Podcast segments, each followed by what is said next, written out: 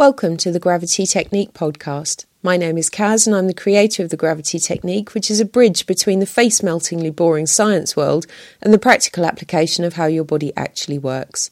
I've spent 20 years researching anatomy and movement so you don't have to, and this podcast is where I deep dive into debunking, dejargoning, and myth busting some of our most common ailments. So if you're ready to feel empowered and take responsibility for your own health and well being, let's get started. So, welcome to this week's episode, and this week we are talking about coconut oil. and the coconut oil analogy is something that I've used for a really long time to explain interstitial fluid. And if you've never heard of interstitial fluid, you'll start to understand why we call it coconut oil because it's, you know, the fascia research world really does get a bit jargony with these big long words and you know um, descriptions of parts of our body which you know we just we kind of we get these words and then we don't really know what it is and we don't really know what to do with it or what the practical application of it might be. So we just sort of you know run away. Well i used to so, interstitial fluid. So, if we start back in the world of, of the fascial casing, do you, if you remember from previous episodes that we've talked about this cling film wrapping that covers your bones, covers your muscles, covers everything, your nervous system, forms your vascular system. You've got the um, the Silver Surfer onesie is the cling film that covers your muscles and your bones. Then you've got your um, fluffy yellow onesie, which is the uh, much maligned and fairly insulting to call it the fatty layer, but you know, your superficial layer under your skin. Um, and then you've got your your skin layer as well. So in between all of that, particularly in between the muscles, so when you take a stretch and you feel that your muscles are stretching, there's also a slide and glide between the cling film wrapping of your muscles. So your muscles need to slide and glide over each other. And in order to do that, they need a lubricant, and the lubricant is called interstitial fluid. And the way that that interstitial fluid behaves is like coconut oil. I used to call it like the car grease. Um, it is that kind of vis- viscosity. Um, the, it's synovial in, um, for those of us that are anatomy trained, it is synovial in um, its, trying to think of the right word, which now escapes me because we're using big long words um, which is also present in our joint capsules as well. So it's quite gacky I think would be the right word to call it. It's quite a dense uh, viscosity. Um, you'd liken it to something like um, washing up liquid. I think would probably be the closest thing for it. So, coconut oil, washing up liquid, that sort of dense, gloopy, viscose fluid. So it's it's not this sort of runny stuff. And the reason that I always refer to coconut oil is because when the coconut oil is in its jar in the cupboard and it becomes cool and cold and immobile, it goes solid. And that's exactly the same as our um, interstitial fluid does. It's exactly the same as this, you know, synovial fluid in between your muscles. So if your muscles are cool and immobile and they're not sliding gliding over each other, then this fluid in between starts to go a little bit sticky, a little bit gacky. So you know when you make big circles with your arms and it's a bit clink, clicky and it's a bit clacky, that is the coconut oil starting to break down and return back to its um, fluid state. So if you scoop some coconut oil out of your jar, Put it into the palms of your hands and then just introduce the warmth of your hands, obviously, and also this lovely sporadic movement where we move the hands back and forwards over each other, then what we end up with is the coconut oil starts to melt and then it returns to its natural fluid state and it becomes this beautiful lubricant, and your hands will slide and glide over each other very easily. And that's where we want to use our movement intelligently, whether that's gravity technique, whether that's yoga, whether that's Pilates, whether that's working out at the gym, whatever it is, we want to be respectful of the coconut oil in our bodies. We need to give it time. We need to give it warmth and we need to give it that initial incremental movements which allows it to return to its slidey, glidey state. So, gravity technique obviously works on the spiralic movement of the body, um, a little bit like uh, gyrotonic and you know those other um, spirally type movements. Dancers move in this way, and is respectful of the natural orientation of the body. So when we move in this spiralic way, or we move with the spirals of the body, because your body isn't linear. And we've talked about this before. Your body isn't linear. It's not biomechanics. It's not levers and pulleys. There is nothing in your body that is straight, nothing at all. Every, even your bones are, are spiraled. Um, so, with that in mind, then when we start to move with the body rather than against it, we start to introduce this lovely spiralic movement that then gets the muscles moving over each other, sliding and gliding, then we start to restore ourselves to our natural range of movement.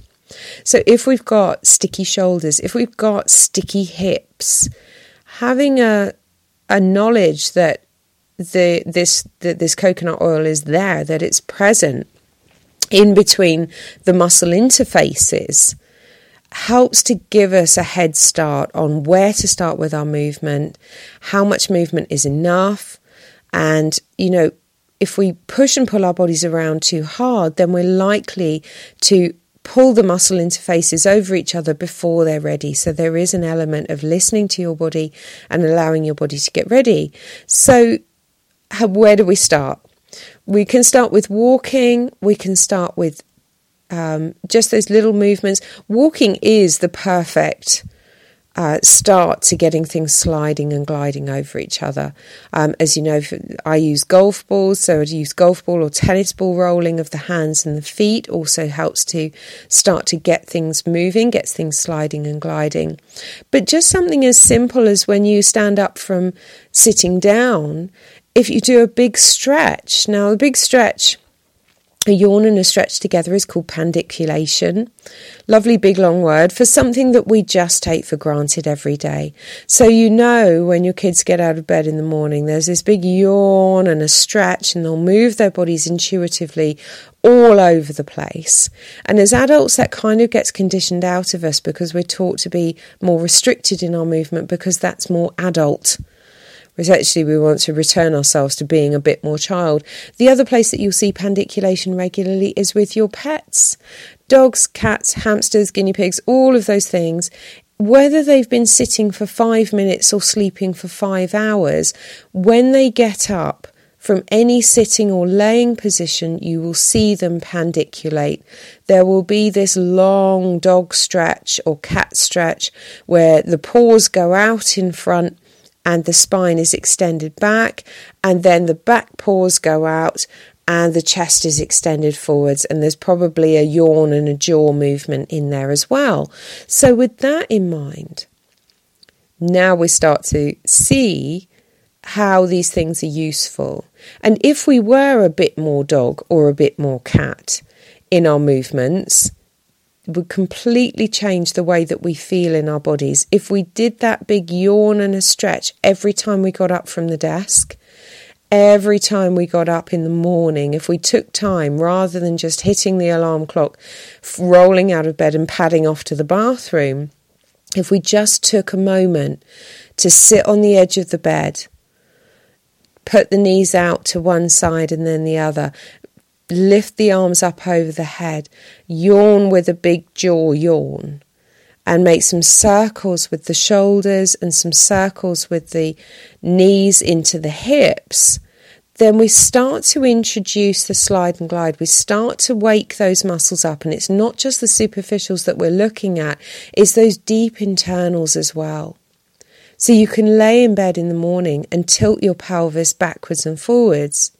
You can roll your ribs from one side to the other. You can pull your knees into your chest and have a big stretch through the back of the body. Maybe plant the feet into the bed and drop the knees out from one side to the other and just have that nice twist through the center of the body. And just thinking about how do we introduce that slide and glide on a regular basis in regular intervals throughout the day, but also where are we running into resistance? Where are we stiffest? Is it in the shoulders? Is it in the hips? Maybe it's in the feet. Maybe it's in the knees. Maybe it's in the wrists and the hands. So, just working with what you have, noticing the parts of you that need a little bit more care and attention, because what's really important with the coconut oil is where there's no fluid flow, there's stagnation. And it's really important that we have that fluid flow. It's a known fact that 80% of breast cancer tumours happen in, happen in the upper outer quadrant, which is pretty much your armpit. And we've changed our environment so much now that it's really rare for us to take our arms up over our head. Even to reach up and pull the boot down on our car now, for many of the cars, we have a button. So we're reaching up and just pressing a button. We're not even pulling the boot of our car down to close it. We barely reach up over our head for anything. So there's no stretch happening into the underarms. And of course, there's so much lymph, that, lymph there. If you're not sure what that looks like, it's like bunches of grapes just under your under your arms, quite close to the surface of the skin.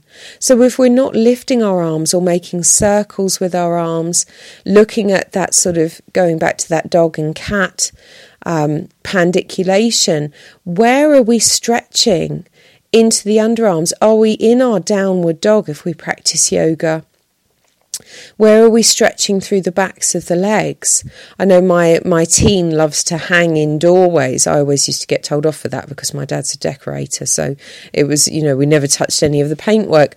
But just sticking your hands either side of the door frame and just hanging through the door frame and feeling that really satisfying stretch into the pectorals on the front of the chest. You know, if we're tall enough, when did we hook our ham- hands over the architrave, over the framework at the top of the door? and just hang our head and chest through the door and feel that big stretch down through the tummy into the front of the legs? When did we step a foot onto the bottom of the stairs and just pause for a moment and take that into a deeper lunge?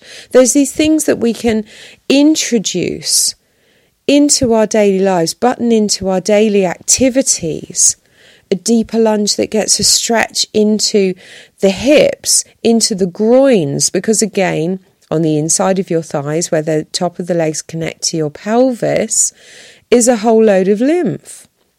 And our lymph is responsible for all the detoxification in our body.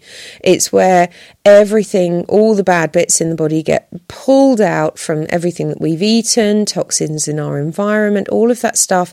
It all gets sucked out of the tissues and taken in, into lymph and then put through into our blood works. And then it's either peed or pooed out of the body.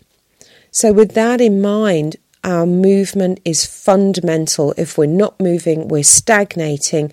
And if we're stagnating, then the it's a bit like the pond. If the pond isn't draining adequately, we get stagnation in the water and then we can get, you know, those diseases or those illnesses or you know just things that happen when we've got water pooling in the body and there isn't adequate fluid flow but it's not a big thing. We don't have to start, you know, sign up for some big mem- gym membership and start exercising for three hours a day every day. It's just these little stretches every day that get into the underarms, into the groins, taking yourself out for that 20 minute walk, taking those lunges on the stairs, hanging through doorways and stretching into the underarms. You know, if you're waiting for the kettle to boil, making those lovely big circles with the arms right up over the head and out behind you, and feeling where that slide and glide isn't happening for you, where you're running into resistance, where you might be losing a bit of that range of movement in that major joint area. You know, how much range of movement have we got in the hips? Can we lift a knee in towards you and then take it up out to the side? Can we take the arms up over the head and then stretch them out to the side with a lovely, fluidy, circly movement? How is that happening for us? And is it a little bit sticky? And if it's a little bit sticky, just making those, use your elbows, make circles with your elbows, use your knees, make circles with your knees, and get that movement re established back into those major joint areas, and the coconut oil will respond. It might be a little bit stiff, a little bit sticky, a little bit gacky in the beginning, but ultimately, over time, when we introduce some warmth, some sporadic movement, some slide and glide, because the muscles are heavy, so we use the weight of the muscles, we use the weight of the bones to get those interfaces moving, and they do free up over time. So that's what we've been getting into this week. So have a think about your coconut oil. Always pop a comment in for me. If you've got any questions, do reach out. I'm always listening to you. If you're not in our Facebook community, head over to gravitytechnique.com forward slash forward slash links and you can sign up there come over into our gravity technique facebook community and i'm in there live taking your questions every week and talking about things just like this it's uh, about 5.99 a month or $7 a month if you're over in the U- in the us and it's a great way to just come and have these conversations about, you know, if you're looking at these movements, if you're looking at pandic- pandiculation and you want to know what that looks like, there's a video over in there about that this week. But also just, you know, if you feel that things are sticky and you've got a question about that, you can come over and ask those questions. So head over, as I say, gravitytechnique.com forward slash links and come in and have a chat with us about that. And next week, we're getting into vitamin D. We're in the deepest, darkest depths of January at the moment here in the UK.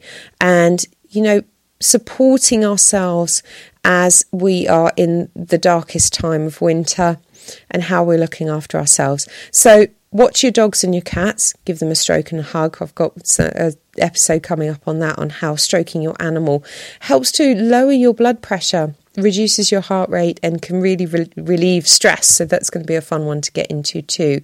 And if you've got any questions, pop them across to me and uh, I'm always happy to answer. So thank you so much for joining me. Please do give us a sub- subscribe, a like, a share, so that we don't disappear into the podcast ether. Um, I'm always so glad to hear that you are listening and that you're finding this stuff useful because it's not common knowledge, but it really should be. So I want to share it as much as possible so that we can all feel better by moving well. So take care, and I will see you on the next episode. Thank you so much for joining me.